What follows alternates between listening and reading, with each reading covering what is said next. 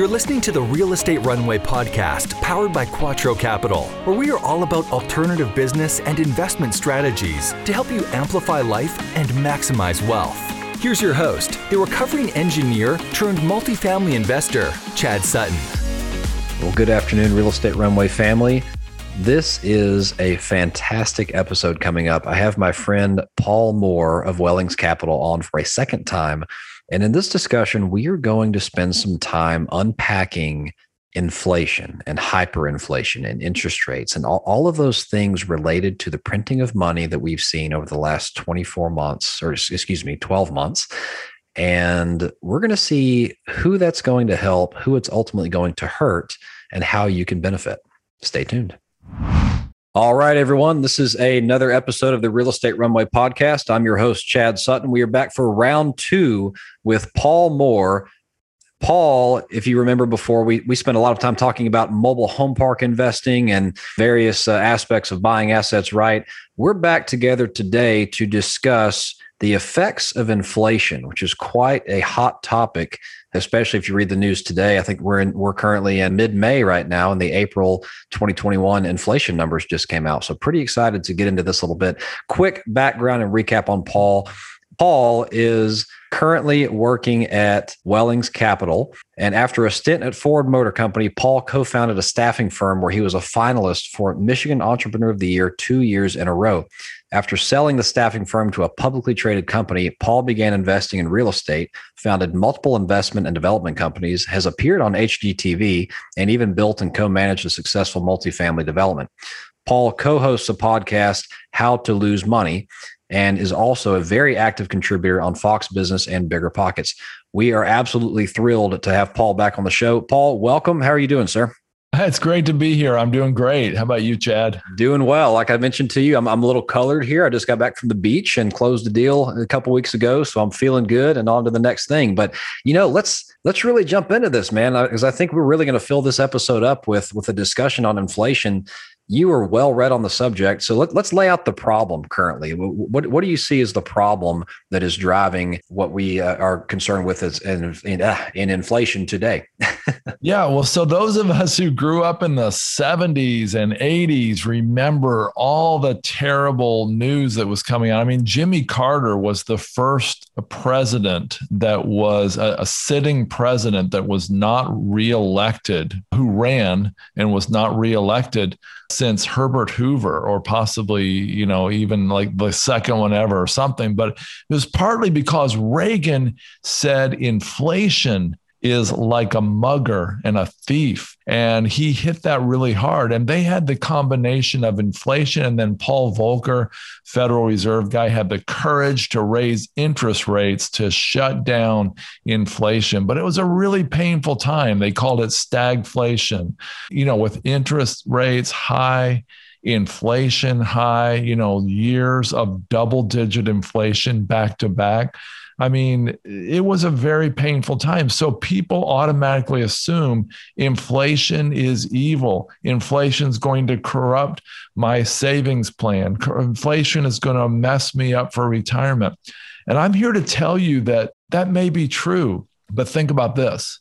There are people behind the curtain who are pulling levers, who are benefiting from inflation.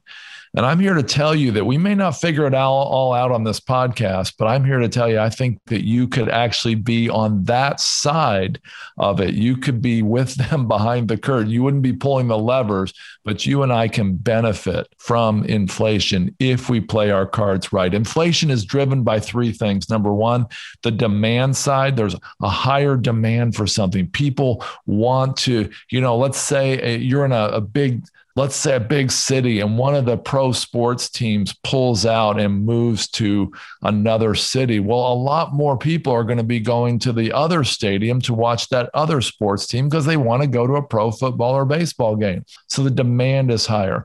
Another factor is the cost basis. The costs are just higher. Hey if all labor at $12 an hour went away and the, or let's say $9 an hour went away. And let's say there was a national minimum wage of $15 an hour. I'm going to tell you the cost of hamburgers at mcdonald's is going to go up. It's got to.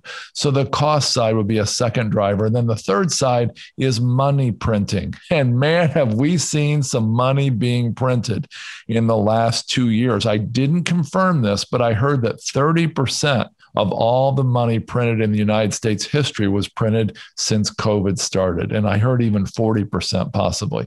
And so it is a lot. There's a lot going on here. Anybody who has tried to build a deck or buy gas for your car or build a house in the last eight months has realized inflation is real and it's a lot worse than they're reporting it. It really, really is, Paul. And that's that's kind of an amazing thing to jump into because we're all pre-programmed to, to, to think inflation is bad and i think depending on what side of the fence you're on it is but all of us think about oh my gosh the consumer price index is going up i'm going to be paying $10 for a box of cheerios right or something like that yeah. so from what i'm seeing and i'm curious if you're seeing the same thing the inflation effect is has kind of been happening more on the asset prices and commodities and things, but you're not necessarily seeing it in retail goods on the shelf. How true is that? Are you seeing the same thing, or what are your sources showing?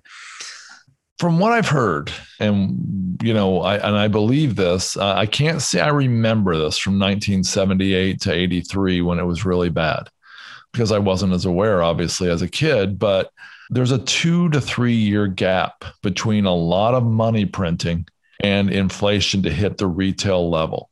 And so I think it's pretty obvious that it has hit commodities. My son deals in land and timber, and he just did a timber sale that should have brought $120,000 in a normal year, and it brought $204,000. And from what I understand, at the lumber level, like when you're buying lumber for your deck or whatever, it's much, much worse than that 60 or 70% that he gained from that timber sale. And so it seems like it's at the commodity level, but it's got to trickle to the retail level. I, I just don't see any way around it. It's very interesting. So, okay, we're seeing it in assets, we're seeing it commodities. I mean, we it's very interesting because it's it, the fact that you mentioned 30%, maybe even 40% of all the, the US money supply is about a year old, right? It's in its infancy. you know, it was just from what I understand. I think you're right. I, have read that statistic as well. Uh, where did that money go? I mean, immediately it, it shows up into the pockets of those, some were businesses and some were individuals who received it, right? And then where do they put it? They turn around and put it in their bank accounts. Yeah. And from what well from what we know about banks just trust me on this audience there's a concept of fractional reserve lending where for every dollar of your money they've got in the bank they can make a loan on 10 and the yes, banks right. are in the business of making money. So i guess that explains the asset pricing that we've seen because all of that massive liquidity was then turned around and dumped into assets in the form of loans or deployed into hedge funds or invested here and there. So I guess we see why the asset prices are up. So it seems like that's a good thing if you're selling. Who does this hurt? Where are we going from here, Paul? Well, now this is a diversion from what I plan to talk about. So I'm just going to touch on this. But I heard an argument the other day that was talking about why this is going to hurt the people that they proposed to help. So there was some headline in the Washington Post, I believe, not knowing for being a conservative newspaper by any means, saying Biden pulls millions of people out of poverty through this, you know, stimulus. And the argument I heard, and again, I can't hit it all here for time's sake, was that it actually is the exact opposite because the medium to long term effect of this is those people in general who are already poor, they honestly don't know how to invest. They don't have opportunities to invest. And so they're going to be spending that money, whether it's on cars or tuition. More lottery tickets is actually what literally somebody I know who bought more lottery tickets when they got that. Uh, RVs, campers, fun stuff, four wheelers, paying down credit card debt, which averages, I think, $14,000 per family in the US. All those things are temporary benefits that are not going to bring them up out of poverty. But guess who's going to benefit? Who's that? We're going to talk about this on the rest of the show. That's the people who are at the top of the heap. There's all kinds of people way at the top of the heap that we know benefit. But there's all kinds of people like you and I who can benefit as well without hurting anybody else. And that's people who can lock in low interest rate leverage, buy assets, and then allow the revenue generated by those assets to rise with inflation. Who benefits? The people who own those assets. Who's hurt by that? It would seem, well, it would seem the bankers in a way, because the bankers are getting this 3% interest payment for, say, 30 years on a house or even 35 years on some commercial loans through the FHA but the revenue stream is skyrocketing against that fixed cost of debt. So who's hurt? Well, I'll tell you who's hurt in the end. It's the poor because their wages often won't keep up with those increasing prices. And so the very people that were supposed to be helped by this stimulus and all this money printing were the ones hurt. And the people who can be helped if we're smart without hurting anybody else directly. We can actually profit from this and we can do a lot more good for a lot more people if we invest right. And I'm hoping we can get into that in the next few minutes. I think that's where we need to go. So you're on a roll, Paul. Where do we go from here? How can we, how can those who can benefit from this use it in the way for good? So think about it if you can lock in, I mean, like in so in 1970, I think it was August 1971, Nixon took us off the gold standard. At that time, the average house in America was priced at $18,000. The average mortgage was $14,000. The interest average interest rate was 7 or 8%.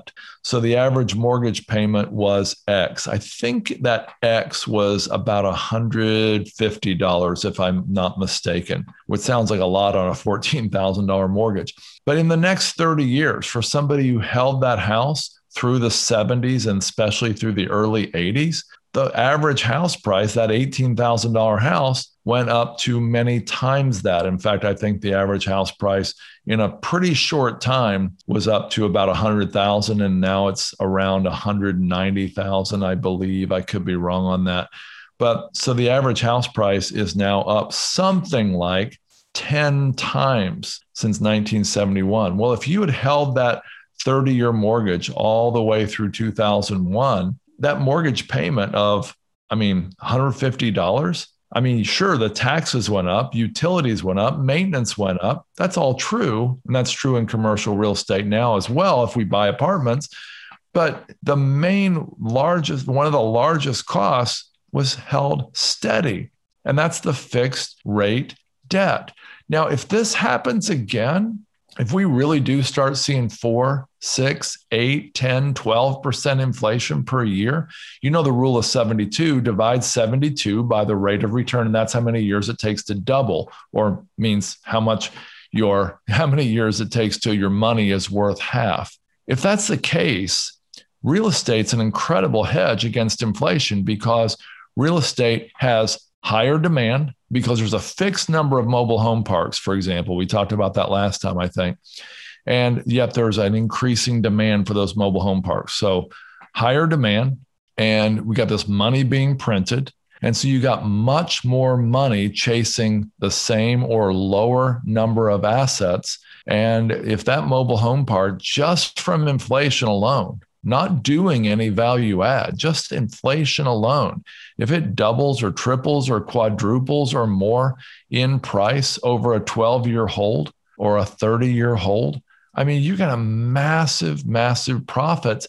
Even if those rel- profits relative to the value of the dollar aren't as great as you would have hoped, it's a lot better than having money in savings. It's a lot better it than is. spending that money to pay off your home equity line or do some of the other things a lot of people do.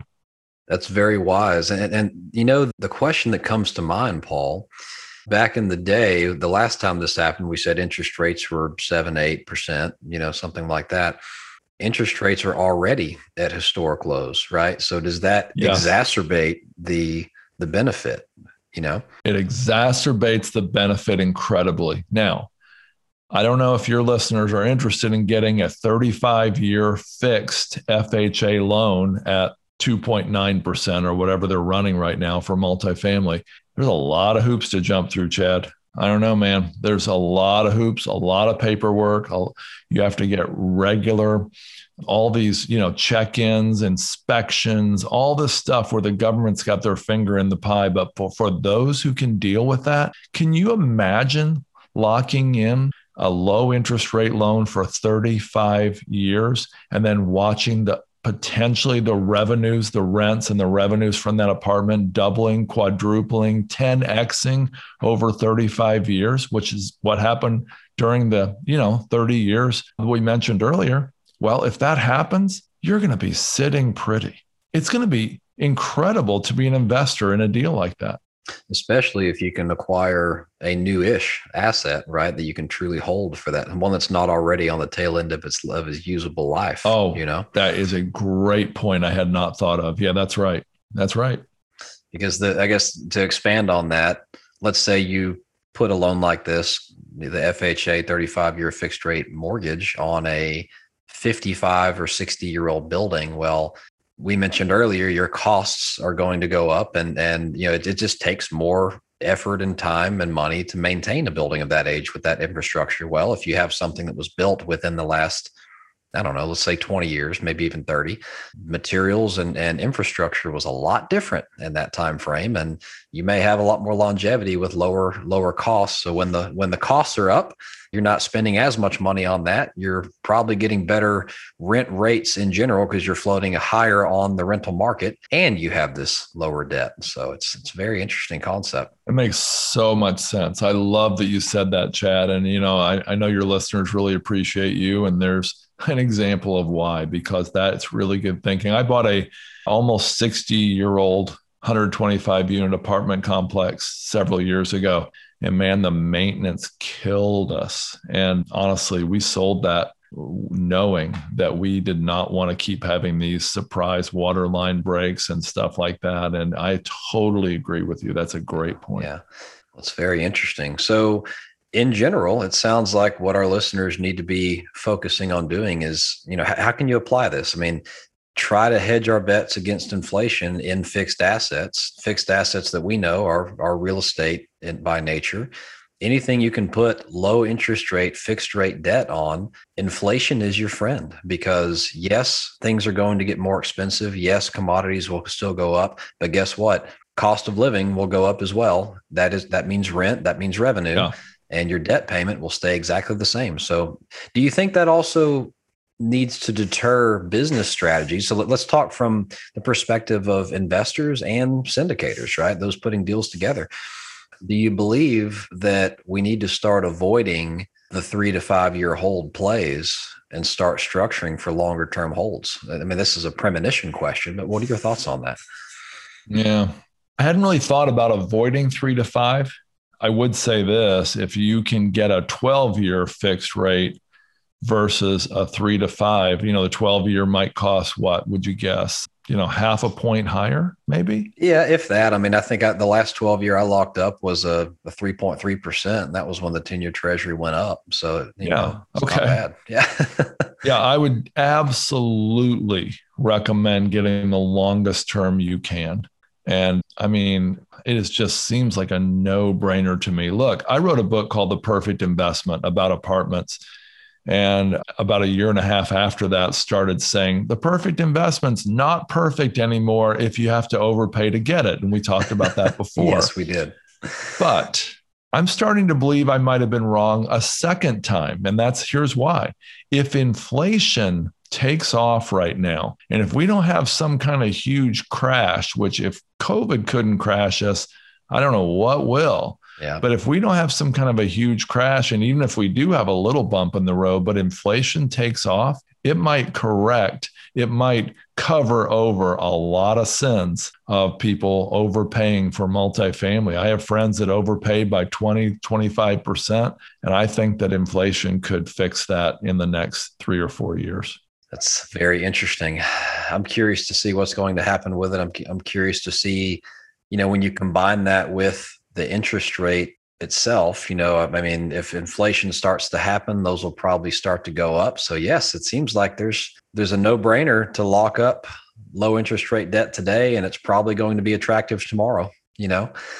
And hopefully you're not one of those people who are overpaying for property by 25%. But if you are, maybe Paul just gave you some hope. yeah, right.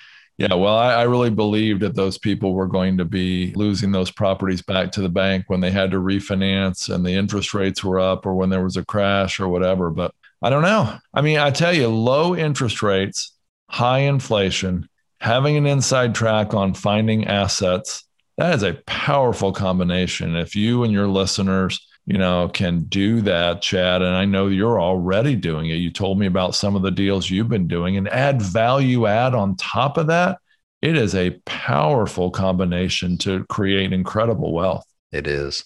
And, you know, listeners, I'll leave you with one little nugget on this as well. I mean, we were just talking about the power of getting fixed rate long long term debt right now right with these interest rates. And we just paul just dropped a nugget there about how you know the, there's a concern that those of us who are working with short term bridge notes and have to refinance here in two three four five years you know just to to uh, to keep the property because that loan's coming due there's a good chance some of us might be in trouble if we have you know mid we'll say short to midterm debt that must be refinanced and we didn't account for massive interest rate increases that are likely to happen at some point if inflation takes off. This is all if right? So the last little nugget here is work with you know if you're doing value add properties or you're investing in them look for a people who are getting this fixed rate long term debt and we're talking you know 10 year note type stuff or look for guys who are doing loan to cost loans that do not have to be refinanced in the first two or three years. You know, there are structures out there where it will roll from it's called a bridge to perm, right? It will roll to a perm and just lock, you lock in that interest rate up front. It's the same kind of thing. You get the best of both worlds. But I think I'm, I own with Quattro Capital, I don't know, about 12 properties right now, or selling one, so maybe that's 11. But only one of them has a short-term loan on it. And we, we've strategically done that on purpose because we're, we're just hedging our bets. We don't know if it's really going to happen but you know at least we're not going to get caught with our pants down peeing into the wind if that happens you know? Yeah right that's good. That's good, man. All right, awesome. Paul. Well, everyone, this has been a fantastic discussion with, you know, talking about a real concern that we're all probably going to be dealing with in our lifetime. Paul has given us some wonderful nuggets. Paul, any final words or any anything you want to leave the audience with regarding inflation? Yeah, I mean, it's been said that inflation provides a massive transfer of wealth from older to younger people. And I thought that that was a really odd thought. I thought about it. And older people generally have been taught pay off your house, pay off your debts, don't borrow, you know, be financially secure. Well, if that's true, they're leaving, you know, by, I mean, it sounds so wrong if you listen to Dave Ramsey, but it's like people who are not in debt, people who have money in savings possibly could be ravaged. I mean, I saw uh, some $10 trillion bills the other day from Zimbabwe where, you know, inflation ravaged those people. Well, if you can stay on top of this, and again, I'm not predicting hyperinflation, but I'm saying if you can stay on top of this issue, you can be among the people that the wealth is transferred to, not away from, by getting, you know, locking in this leverage, and smartly buying or investing with people who have the inside track, people like Chad who know how to find the deals, how to do the value add, and how to crush it over decades to come. And I'm serious, Chad, man, people should be investing with you because I know you're finding deals that I know I couldn't find. Well, I appreciate that vote of confidence. I think I'll turn that around. Paul also knows how to turn a dollar into three. So, you know, that that's that's the right way to look at it is if you don't know how to capitalize on this situation, find someone who does and, and work with them. Well, I, I think we're going to have to let that be a mic drop moment for the end of the episode here, because that is a seize your moment type of comment. All right, everyone. This has been another episode of the Real Estate Runway podcast. Hope you consider what has been said today on inflation, and we hope we've added value to your day. Until next time, this is the Real Estate Runway Podcast. How is your company managing your capital raising process? Syndication Pro is the number one solution to help real estate syndicators and fund managers automate fundraising, investor relations, and reporting. Syndication Pro is a solution that is trusted by hundreds of firms, large and small, with billions being managed within the platform. Here at Quattro Capital, we have seen a drastic improvement in our ability to provide better customer support to our investors, a co sponsor module to our alliance partners when partnering on new acquisitions, ACH distributions, an SEC compliant CRM, and even the ability to take soft reservations on upcoming projects. Look for the link in the show notes to try Syndication Pro risk free for seven days. We hope this episode was insightful and brought value to your day. If so, please be awesome and leave us a five star review. Find out how Team Quattro can help you at thequattroway.com. Until next time, this is the Real Estate Runway Podcast.